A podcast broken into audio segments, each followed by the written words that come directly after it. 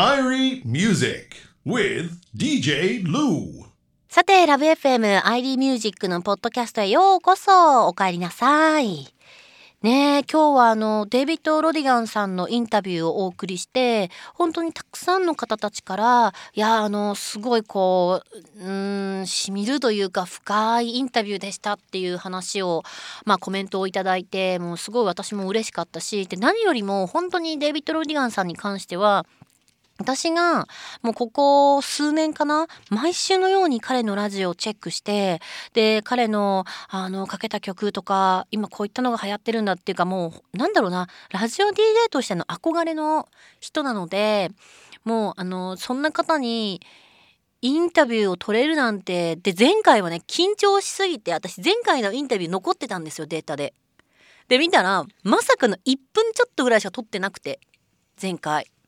多分緊張したんでしょうね。なんかあじゃあちょっとメッセージだけお願いします的な。今夜の意気込みとメッセージお願いしますってもインタビューとも言えないようなやつだったんですけど。であのー、で今回もねやっぱり当日到着してからじゃないと取れるか取れないかもわからないでも私はもう取れなくてもそれは仕方がない。タイミングが合わなかったりとかでも取れるんだったら是非とも前回のようなインタビューじゃなくてこの機会を必ず生かしたインタビューを取りたいなと思ってあの事前にめちゃめちゃ質問用意してたんですよ。しかもまさかの全部手書き。今の時代に普通だったらこうプリントアウトして持ってったりするんですけどもう全部手書きで事細かくなんか裏紙を半分にして両面に書いてで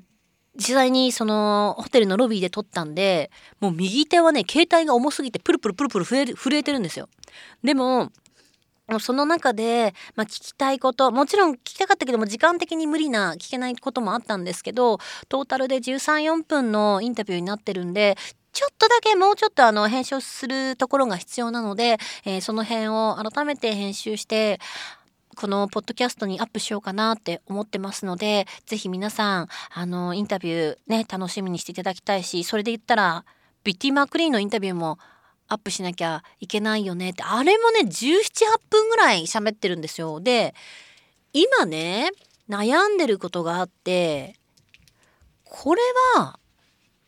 役が必要なのかなどう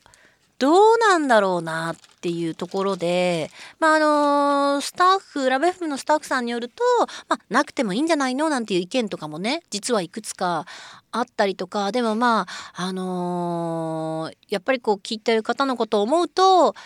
ちょっとだいぶ要約でも、いや、少しこう日本語をつけた方がいいのかなとかで、となると、40分に及ぶインタビューとかになるわけですよ。